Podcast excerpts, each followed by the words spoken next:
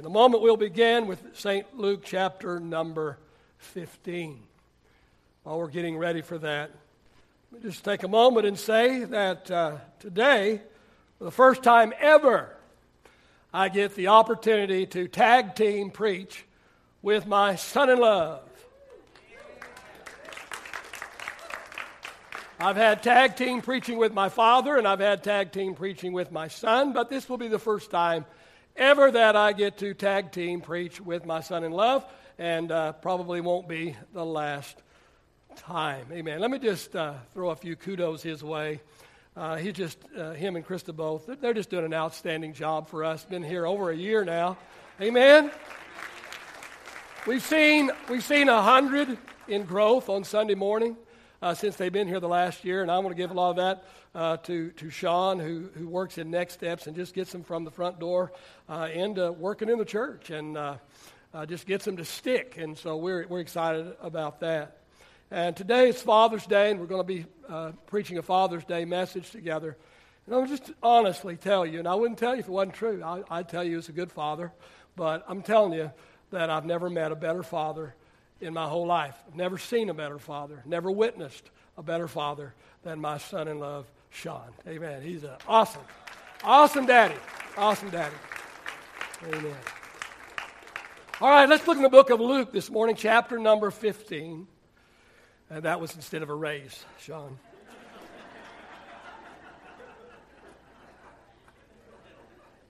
One of my very favorite uh, passages in the entirety of the Word of the Lord. I, I just love, I love this story. And most people, when they preach this, they they, they make it all about the prodigal son, and he's part of the uh, part of that story. Very few include the story of the older brother, and Uh, I'll just tell you up front that he was as big a mess uh, as his uh, younger brother was. But really, the, the, the best story and the greatest about the whole thing is the father. It's really a story about a godly father. And so let, let's read about it this morning. And please pay attention as we read, even though you should know the story. But listen very carefully, because when we When we talk about these things this morning, I'm not going to say, well, that was in verse, you know, seventeen, or that was in verse twenty, whatever. I'm just going to use the story, and so you need to know the story. Would you, would you help me with that? The Bible says, to illustrate the point further, Jesus told them this story. Jesus said a man had two sons. The younger son told his father, I want to share, I want my share of your estate now before you die. So his father agreed to divide his wealth between his sons. I, I ministered for my son yesterday in a, in a in a Father's Day special event, and I said, son, this is not going to happen. And my daughter's sitting here, sweetheart, it's not going to happen. Me and Mama are going to have fun if there's anything left. A few days later, his younger son packed all his belongings and moved to a distant land. And there he wasted all his money in wild living. About the time his money ran out, a great famine swept over the land, and he began to starve. He persuaded a local farmer to hire him, and the man sent him into his fields to feed the pigs. The young man became so hungry that even the pods he was feeding the pigs looked good to him, but no one gave him anything. When he finally came to his senses, he said to himself, at home, even the hired servants have food enough to spare, and here I am dying of hunger. I will go home to my father, and I'll say, Father, I have sinned against both heaven and you. I'm no longer worthy to be called your son. Please take me on as a hired servant. So he returned home to his father. And while he was still a long way off, his father saw him coming. Filled with love and compassion, he ran to his son, embraced him, and kissed him. He said to him, Father, I have sinned against both heaven and you, and I am no longer worthy of being called your son. But his father said to the servants, Quick, quick, bring the finest robe in the house and put it on him, and get a ring for his hand and sandals for his feet. And kill the calf we have been fattening. We must celebrate with a feast. For this son of mine was dead, but oh, has now returned to life. Oh, he was lost, but now he is found. So the party began. Meanwhile, the older son was in the fields working. When he returned home, he heard music and dancing in the house. And he asked one of the servants what was going on. Your brother is back, he was told, and your father has killed the fattened calf. We're celebrating because of his safe return. The older brother was angry and would not go in. His father came out and begged him. But he replied, all these years I've slaved for you and never once refused to do a single thing you told me to. Liar, liar, pants on fire. And in all that time, you never gave me even one young goat for a feast with my friends. Yet when this son of yours comes back after squandering your money on prostitutes, you celebrate by killing the fattened calf. His father said to him, look, dear son, you've always stayed by me, and everything I have is yours. We had to celebrate this happy day, for your brother was dead uh, and has come back to life. He was lost, but now he is found. Father, I thank you for the incredible opportunity of being here today. Father, I thank you for this day that has been set aside to honor our fathers, and they are deserving. But God, I thank you that you are our heavenly Father. And I thank you that you will be the Father, Lord, that we've always dreamed and hoped of if we did not have such a Father. God, I just pray blessing on every father here today. Help us today. Anoint us by your Spirit, I pray. In Jesus' name, all of God's people said, praise the Lord. You may be reseated this morning. I can honestly tell you that I have never known any greater joy in life than the joy of being a father and now a grandfather. And you don't want to get me started on that. See, I fell in love with my kids the moment I first laid eyes on their little wrinkled flesh. And that love has continued to grow throughout the years. I simply cannot understand parents who do not enjoy their children. Are kids perfect? No. Uh, can, can, can they try your patience and get on your last nerve? Absolutely. Let me tell you that they are worth all the effort that it takes to be a good, godly father to them. And if we're going to be good, godly fathers, it will take effort. It will take lots of effort. Well, today, Shawn and I, we want to share with you five qualities of a godly father. Now, these are not all of the qualities of a godly father, but these are all that we have time for today. And all five of these qualities are found in the father that Jesus spoke about in the story we read about just a moment ago. So let's get started this morning. I believe that, that a godly father, one of the qualities of a godly father is he will provide for the needs of his family. Amen. He will provide for the needs of his family. Dad, dads, it is our responsibility to provide for the needs of our family. Physical needs. Now, it's quite evident in the story that this father provided quite well for his two sons because, because not only did he provide for their current needs, but he also provided, the Bible said, an inheritance for them. In First Timothy chapter five and verse eight, the Bible says that a man who does not provide for his family has denied the faith and is worse than an unbeliever.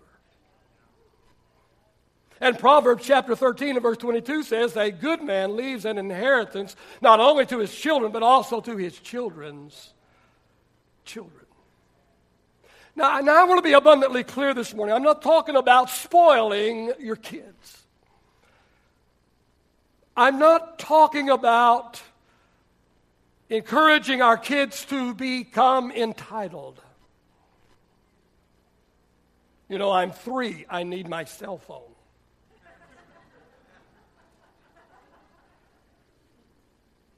You know, in some households, the kids are raising the parents. I still believe we ought to teach our kids how to work. Now, I'm not talking about a kid, you know, uh, ought to have a nine to five job. I'm not talking about that, but I'm talking about they ought to be taught a work ethic. Amen. Hallelujah. They ought to have some responsibilities around the house. And they ought to make their own bed. It's their bed. Mom, it's not your bed. It's theirs. Make them make it. Not your toys. They're their toys. And if they're big enough to play with their toys, they're big enough to pick them up. Amen. Put them away. I know it's easier for you to do it. I know you can do it a whole lot quicker, a whole lot faster. But you need to teach them how to work. Because we got a lot of kids today with an entitlement mentality. They feel that they are entitled, not, not, not just for, you know, for a place to live, not just for food to, to eat and clothes, but, you know, they just feel entitled to have all of the latest gadgets and all of the things that everybody, and they just are entitled.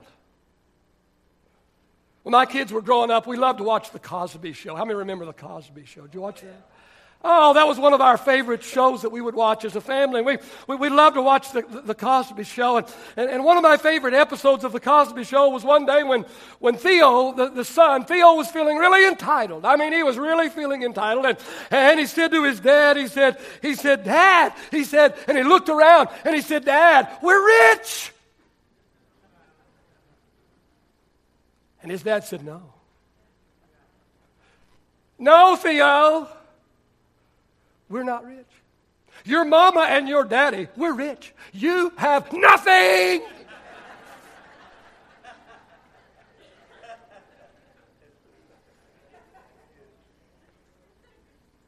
Fathers are responsible for meeting the genuine physical needs of their children. When my son was just a kid, he, he, he always had to have the name brand. Had to have name brand. I mean, you know, if, if the shirt had to have that little, you know, that little name brand, that little logo, it had to have that.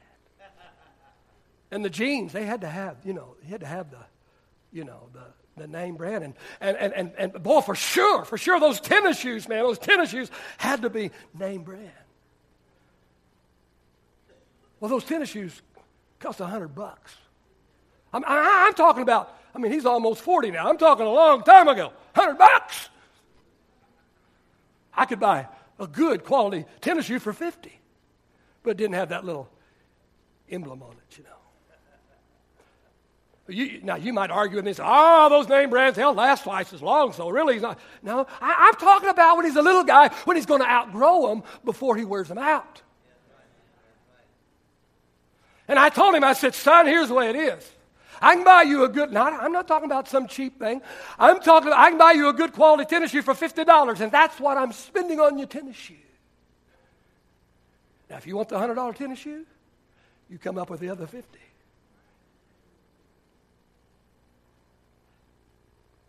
And somehow he would always come up with the other fifty.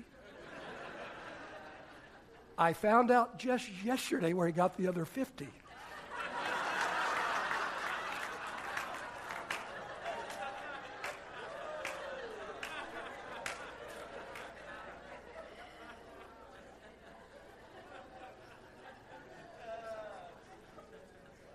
But not only should a dad meet the physical needs, but he also should meet the emotional needs.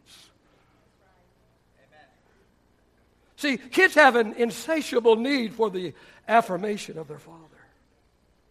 Now, they seek love from their mother. They seek approval from their father. And so, fathers, we, we must tell our kids how proud we are of them. We, we must become their greatest cheerleader.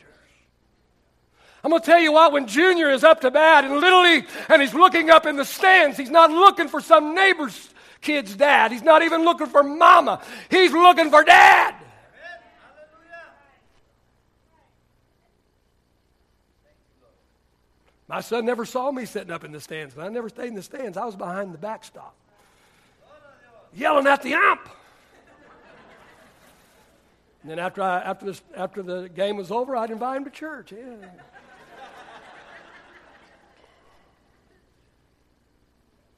There's nothing worse than an absentee father. Amen. Amen. It's very evident in our story for today that this father was very involved in the lives of his sons. Now, I'm not going to portray myself as any kind of a perfect father. I know that I made more than my share of mistakes, but I want to tell you about one thing that I did right. And I've told you before, but there's people that have never heard me tell this. And I tell this as a challenge to you. There's one thing that I did right with my kids. Both of them individually, I, I took them out on a ride in my car. And I got all, alone somewhere out in the country somewhere. And I pulled over on the side of the, of the road. And I looked my son in the eye, and later I looked my daughter in the eye. And I told my son and I told my daughter, I said, I want you to know that Daddy loves you. I want you to know that your daddy is proud of you. And Chad, I want you to know that, that, that if I could choose any, any little boy in the entire world to be my little boy, Chad, I want you to know I would choose you. Amen. Krista, if I could... If I could choose any little girl in the whole wide world to be my little girl, Krista, I would choose you to be my little girl. And that's never changed. I challenge you, Dad. I challenge you to do it. But not only the emotional needs, how about the spiritual needs? See, the father should be the priest of his home. He should be the spiritual leader of his family. He, he, he should take his family to church. Not send them to church, not drop them off at church. He should take his family to church. Statistics tell us that if a father does not go to church, even though his kids go, even though his wife takes the kids, but if the father does not go with the family to the church, statistics tell us that neither will his kids continue to go to church after they're grown. Statistic tells us that only one in fifty will grow up and attend church as adults if they were raised by a dad who did not go to church. Only one in fifty. On the other hand, if dad does go to church, his kids are twelve times more likely to go to church as adults. No pressure, Dad. Not only will a godly father provide for the needs of his family, he will also produce a godly atmosphere in his home. Now, it's said that the mother is the thermostat of the home. The mother sets the temperature of the home. And I'm pretty sure that's true, because if mama ain't happy, ain't nobody happy. But dads, dads have a huge role to play in the home as well. So let me very quickly suggest two things a father does that affects the atmosphere of his home. Number one, what he promo- what he permits. What he permits. See, a father should be the watchman over his house. He should make sure that his house safe. In Luke chapter twelve and verse number thirty-nine, Jesus said, if the master of the house had known uh, what hour the thief would come, he would have watched. He would have watched, and he would not have allowed his house to be broken into. The sad thing is, the, the same dad who would, who would shoot an intruder who was breaking into his house, that same dad will allow the enemy, the devil, to break into his house and steal his most valuable possessions, which are his kids. He will allow the enemy to intrude into his home. This enemy does that through the music. Music. The internet. Facebook. I see some of your kids on Facebook, and I shudder. I shudder. It saddens me. It grieves me. It hurts my heart. You need to be policing it. Amen? The relationships. When I was about fourteen years old, one day I was talking to one of my baseball school buddies. I was about fourteen. I was talking on the phone. We were laughing and talking and using some words we shouldn't use and saying some things we shouldn't say. And I put the phone down. And I hear my dad's voice in his bedroom say, "Son, Mike, come here." I walk into my dad's bed, mom, dad's bedroom, and my dad has the phone.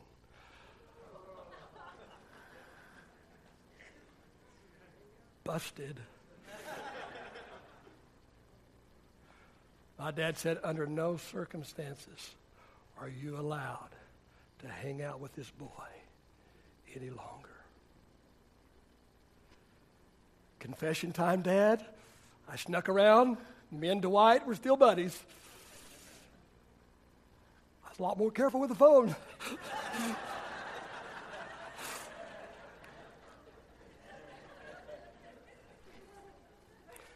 Too many dads are absolutely clueless as to what is going on in the life of their child.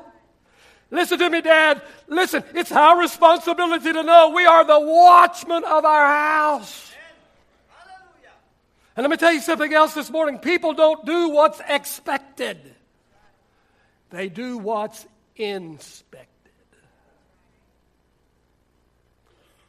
But Pastor, what about their privacy? Hey, if your kid wants privacy, let him move out, pay his own rent, utilities, buy his own groceries, his own clothes, pay his own bills. He can have all the privacy he wants.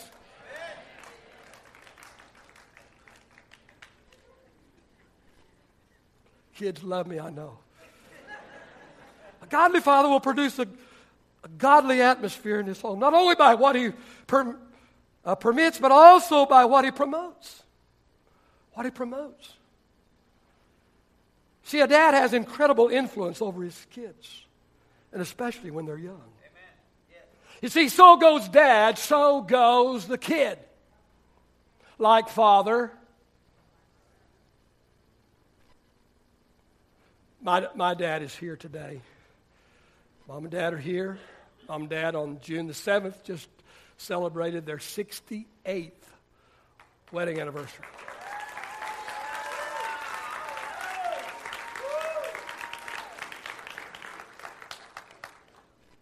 I remember as a little boy growing up, my daddy liked to eat. He still does, but he really did when he was younger.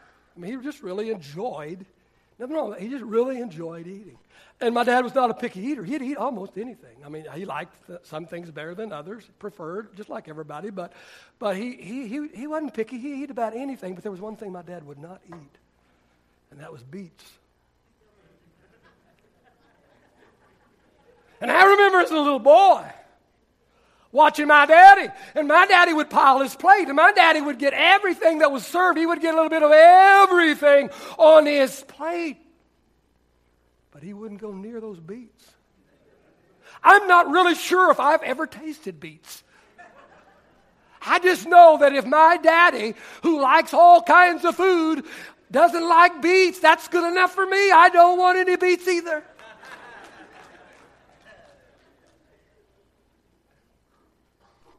I loved baseball as a little boy. I was—I told you a couple of weeks ago, sometime I was really good. I really was, all-star little little leaguer. I loved it. My son came along. I loved baseball. You know what he loved? Baseball, baseball. I was M V P. Guess what he was? M V P. He's a great baseball player. He—he he got to go all the way through though. He was—I mean, he could have gone to college, played baseball. Great baseball player. Now we love golf. I love golf. Guess what he loves? Golf. Golf. You know what? I'm a meat and potatoes man. You know, just meat and potatoes, I'm happy, you know. I mean, meat, potatoes, Mexican food, what else do you need? That's it. And that's and, and, and that's that's my sign. That's my sign. Listen, Dad, you're going to get what you promote. You're going to get what you promote. You're going to get who you are. You might want to get what you want. You're not going to get what you want. You're going to get what you promote. You're going to get who you are. Promote pessimism, you're going to get pessimistic kids. Promote criticism, you're going to get critical kids. Lethargy, lazy kids. Hard work, you're going to get productive kids. Let me ask you this, Dad. How is your attitude toward going to church and loving Jesus and how you treat your wife? Because you're going to get what you promote. If I were to put one thing over the head of my father as his legacy, the one thing that I would put over, there's other things, but this would be the one thing that I would put over his head if I could just put one thing over his head as his legacy. That is how he treated his wife. Amen. How he treated my mama. Amen. I would not dare think I've even got anywhere close to my dad in this area, but my wife is blessed today because I learned how to treat my wife from my father. Amen. Somebody said the apple doesn't fall far from the tree. I say, yeah, neither does the nut. I'm out of time, but I'm not out of points. So, hey, man, I need a little more. How many give me five more minutes? My, my five more minutes? Five, five, ten, fifteen, twenty, twenty-five, thirty, thirty-five. Works every time. Amen.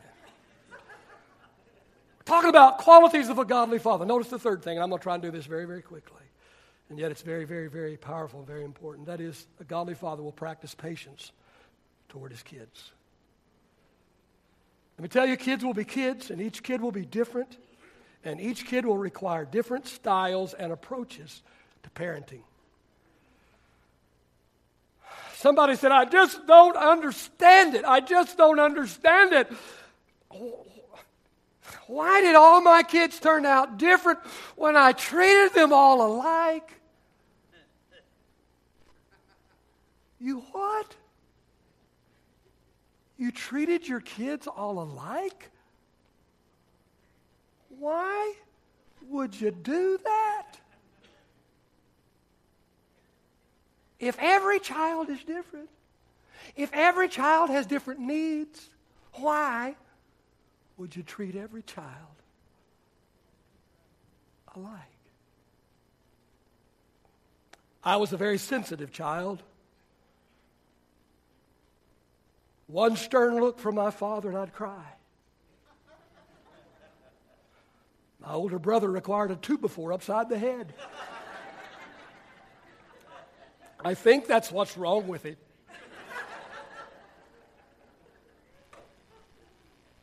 Every kid's going to have their own set of strengths and own set of weaknesses, different personalities, different traits, different needs. Amen. And every child is going to possess their own set of things that they have to overcome.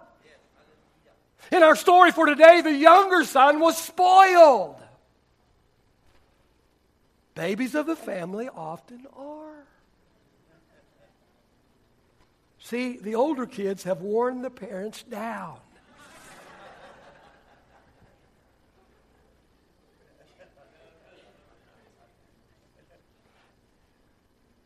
The younger son was spoiled. The older son was self-righteous. He was pretty proud of himself. Read it. He was self oh, he was so proud of himself for being so dependable. I've always been here. I've always done this. I've always done what you said. I've always been dependable. Woo, look at me. You didn't see me running off, squandering the family fortune like this baby brother of mine did. See, both of these boys had their own set of negative tendencies they had to overcome. Amen. Amen. See, see, kids don't come off, they don't come to us off an assembly line where the tenth one is identical to the first one. My parents had four kids. All four of us were totally different in just about every way. Of course, they saved the best for last.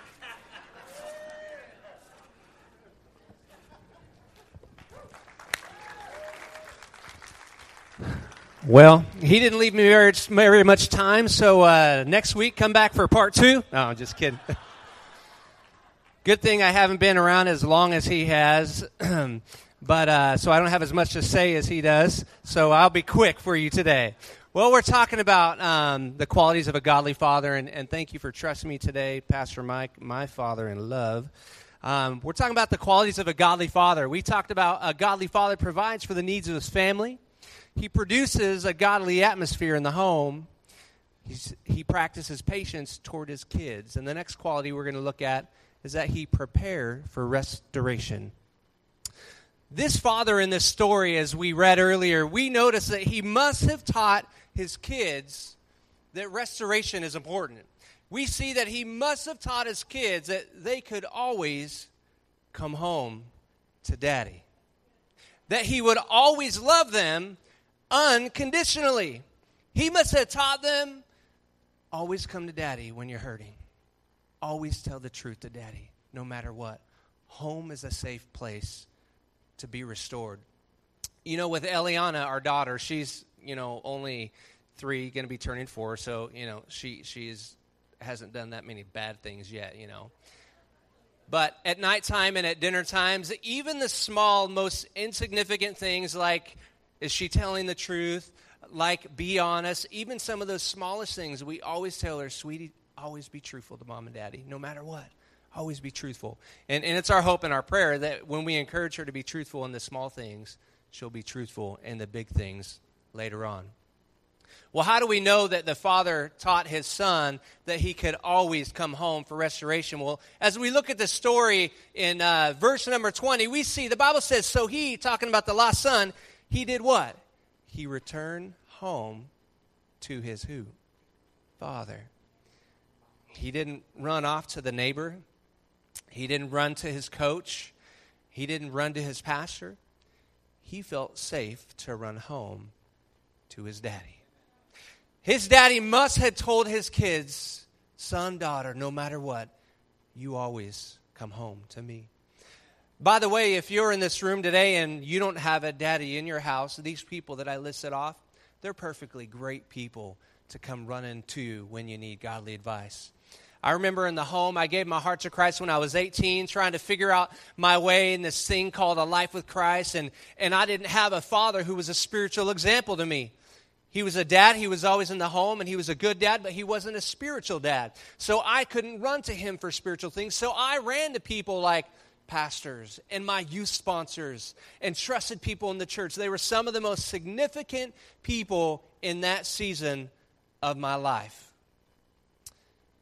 We notice in this story, the Bible says, so the son returned home to his father, and while he was still long a way off, his father saw him coming. The Bible says his father was filled with love and compassion, and he ran to his son. Notice, dads, if we're going to prepare for restoration, we've got to do something really important here. We have to keep our hearts emotionally and spiritually healthy when our kids run off. You know, if this father was bitter, if he was angry, if he was mad, if he was filled with unforgiveness towards his son, he would have never been filled with compa- compassion. He would have never run to his son and embraced him and kissed him. You know, it's funny, as the son comes, embraces and, and kisses him, the first thing the son says was that. He says, Father, I've sinned against you in heaven, and I'm no longer worthy of being called your son. Now remember, this is a story that Jesus is telling to a group of people that day. And I can only imagine the people that were in the crowd listening to Jesus tell this story. They were probably thinking to themselves, yeah, you're right, boy. What you did to your daddy, that was unacceptable. And you're right, you are no longer worthy to be called his son. Yet it's so amazing what the father does next in this story. The father does nothing like that at all. He, he doesn't blame his son. It's funny, but as we see this story, the very next thing the father says after the son confesses, he says this. He says to his servants, quick, get the robe, get the ring, get the shoes. You know, it's funny to me, but his his father didn't even respond to the son's confession. He just went straight to restore his kid. It's funny to me, but I probably would go, okay, hold on a minute, bud. You know, let's sit down. We, let's have a little talk. I need to find out if you're really repentant or not. You know, I need to find out if you really are feeling resentment or, or, or if you're really feeling the need to be forgiven. I, I need to find out where your heart is really at. But the father doesn't do that at all. The father quickly runs and he begins to pour restoration on his son. The father tells his servants, put on the finest robe. I want us to notice the robe here. The robe is a, uh, is a, is a symbol that this father was prepared to cover his sin's condition. In verse twenty-two, we see this. He covers his son. The father didn't want the family and the servants that were around working in the home. He didn't want these people to see his son like this. His son all busted up. His son broken. His son with, with tattered clothes on. He didn't want anyone to see his son like this. You know, it's amazing, dads, but your actions have a powerful effect on those around you. What did this dad cover? He, he covered his sin, his son's sin, his rebellion, his entitlement. The Bible said his, his greed, his loose living, his sexual immorality. What else did he cover? He covered his son's embarrassment. Can you imagine how embarrassing it would be to come home after all that you did and you knew what you did wasn't right? And almost more than the embarrassment, can you imagine all the shame that is wrapped around this son's life as as he squandered all of these things away? And the father covered his shame. The dad did not even engage in speech concerning that son's sin that day. However, he did say, quick, cover my boy. I don't want anyone to see him like this. I don't want to see him broken down emotionally, physically, spiritually, because this is my son and I'm covering him today. I love that our Heavenly Father does that for you and I. I love that he covers us, and no matter how many times we come back to him, he still covers us time and time and time again. This father must have been preparing during this time for the restoration and the coming back of his son. Dads, get ready for the coming back of your sons and daughters. Get ready. Get your heart ready, because I'll tell you what, there's no amount of time that is ever going to be wasted for the day that your child walks through that door to be restored by you. You have so much power in how you restore your kids and your family. It is unbelievable what you can do in your life. Next, we see this father. He says this thing. He says, not only does he cover him with the robe, but he says, quick, go get a ring for his finger. I see the ring. It was a restoration of trust. The ring signifies in the Bible, it signifies family authority. And among the rich, the, the ring is a sign of wealth and dignity. It was a sign of affection. In other places of the Bible, we see Pharaoh putting a, a ring on Joseph's hand, giving him a signet ring, giving him all authority over the entire kingdom to, to sign his name, to stamp envelopes, because he has full authority over the kingdom. We see this in many places in the Bible. Not only did he cover his sin, but he restored trust. How hard is that after someone breaks your trust? It's tough. This this father, Jesus is telling this story about our Heavenly Father, and he's showing us perfectly how to do it. Dads, it's so important that when our kids come to us, no matter how hard it is, that we have to be able to restore their trust. Because when you break a parent's trust, it's devastating as a son, and you feel like you're never going to gain it back. But can I tell you, look your kids in the eye and say, I love you, I forgive you, I want to trust you moving forward. What are you going to lose? The next we, thing, we, thing we see in the story is that the dad says, get the robe, get the ring, and get the sandals. You might be going, what, what's so important about him giving a pair of shoes? I see this as a restoration of position. It's so interesting, but um, slaves and servants would run around barefoot in, the, in, in these homes in the kingdoms so that they would not run off and, and go somewhere else. It was a way to keep them around. But sons, sons had shoes in the home. And this was like the son was saying, hey, listen, the dad was saying, this is my son. He will not walk around here like a servant or a slave. Isn't it so funny when we're not the one being reprimanded and we're not the one coming home? We kind of want them to hang around the house a little bit without some shoes so that they realize how messed up they were. But isn't it so funny when it's us coming home? We want the shoes. Yeah, we want the shoes. Dads, Not only are we going to cover our sons in restoration, and we're going to restore the trust, and we're going to restore them back to position.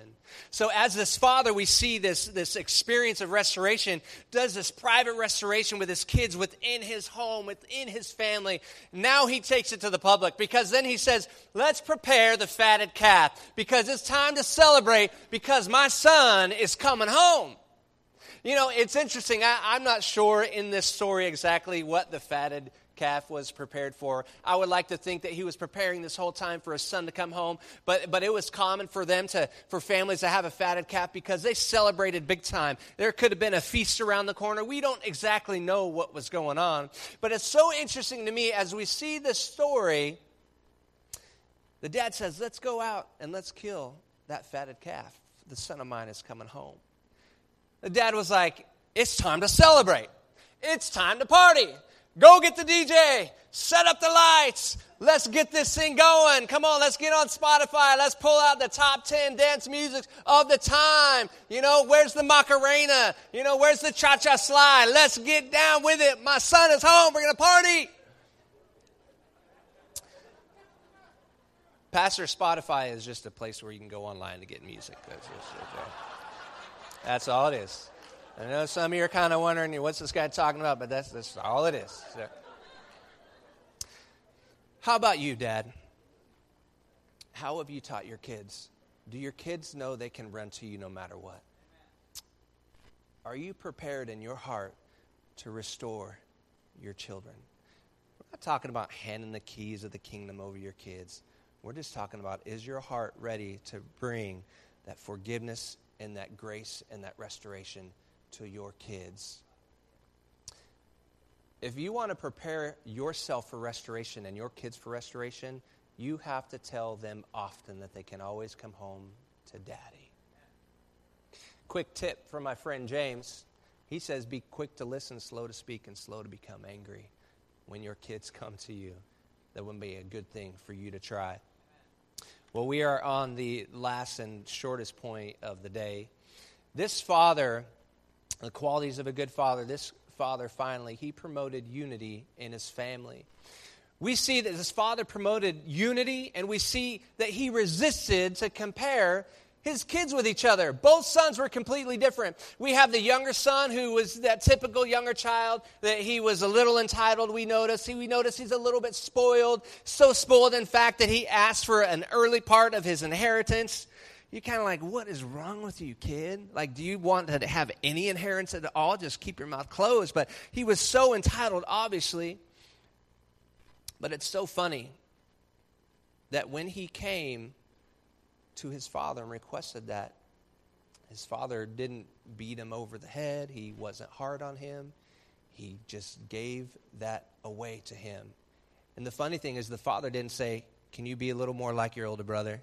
Can't you be more responsible? Don't you know that it's inappropriate to ask for inheritance at your age? He didn't do that at all. He didn't compare one son with the other. And we notice that the older son, when the older son uh, was this, your typical firstborn child, he, he, he was hardworking. He was very responsible. And as Pastor said earlier, he was a little bit self-righteous. And we notice in this story when this older son comes home, it's the Bible is giving this picture of the son away off working hard in the fields, right? As opposed to his little brother not working at all, wasting everything. He's hard working off in the fields, and here he is. Imagine being the older brother coming home from the fields. You got your your dirt path to the house, and you're coming back. You got some servants around you. You got your I've been working all day swag on, and you see a little dust off in the distance. And you hear a little, mm, mm, mm, and you're kind of, you're, you're walking in, and you see dust up there, and all of a sudden, one of the servants is like, hey, isn't that your brother over there? Like, everyone's around him, and he's just like, mm, mm, he's just getting it. Can you imagine what that older brother would be thinking as he's coming off, wondering where his older son has been this whole time? He comes home, dust, music, and they come running to him, and And he passes the place where they keep the fatted calf, and there is no fatted calf in there. He's probably thinking, that was for my birthday. My son, my brother, they're celebrating him. That was prepared for my birthday. Can you imagine how angry that older brother felt? He comes to his dad. Pastor read it a minute ago, and we'll speed through it, but he was angry. He he said, that son of yours squandered everything off on prostitutes. How dare him? I can't believe it. You want me to come in and celebrate? I'm having nothing to do with that. He's mad at his dad because he feels like his dad never celebrated with him like that. And here's what the father says. He he did not compare him with his other brother. He just said, can't you be more repentant in your heart? Can't you forgive a little bit like your little brother? He didn't all. He simply said, son, you're always with me, and everything I have is yours. I love how the dad did this. And we see that the father, he reassured his love and support for both sons. He welcomed the younger son home, and he reaffirmed his oldest son when he said, son, everything I have, it belongs to you. I love so much that he looked at that older son and he just said, hey, your position is secure with me, and your possessions are secure with me. You know, as we close this service today, um, Clay can come to the piano, and we'll do this kind of quickly today. But today my prayer for you, dads, is that God would encourage you and challenge you to have some of these qualities that we talked about today. You know, Father's Day, it's a it's a, a great day to celebrate, yet it could be a difficult day for some. You know, maybe you have always dreamed of having a godly, affirming dad, and your dad just, for whatever reason, he wasn't able to give that to you. Maybe you never had the chance to know your dad. My dad lost his dad when he was just five years old. He never knew him, never had the opportunity to know him. Maybe your dad hurt you physically, spiritually. Maybe you've been waiting your whole life for your dad to say, son, I love you and I'm proud of you. I want you to know today that the greatest way that you could ever obtain any of these qualities is by having a personal relationship with Jesus yourself. Because this story is not about a dad. It is about the dad. It is about our Heavenly Father. And so I would love for you to bow your heads and close your eyes today. I want to ask you a couple questions. And if you answer any of these questions yes, I would like you to raise your hand because we want to pray for you at the end.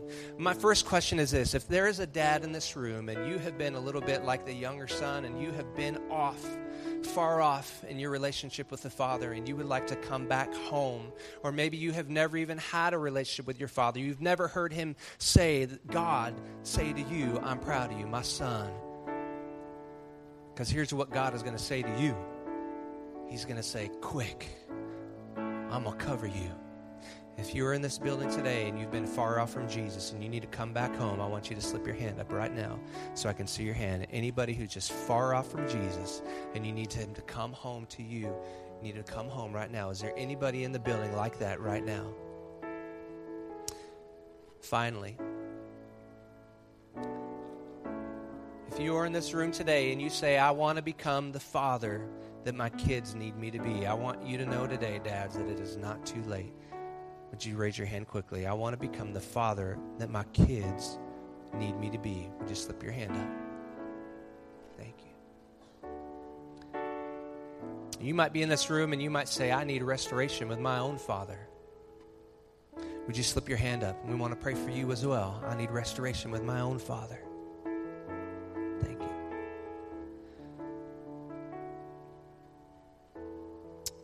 Finally, you're in this room and you say, I want God to meet the fatherly needs that my earthly father could not meet.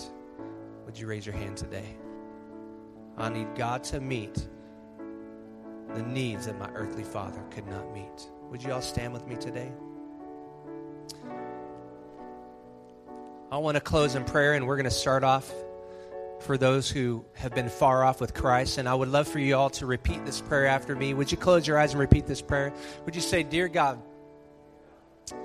I've been far off and I want to come home.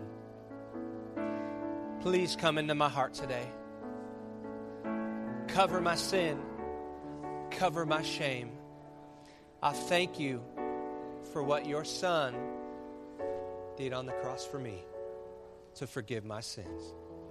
I accept you into my life. In Jesus' name, amen. Lord, we pray for all of these people here today.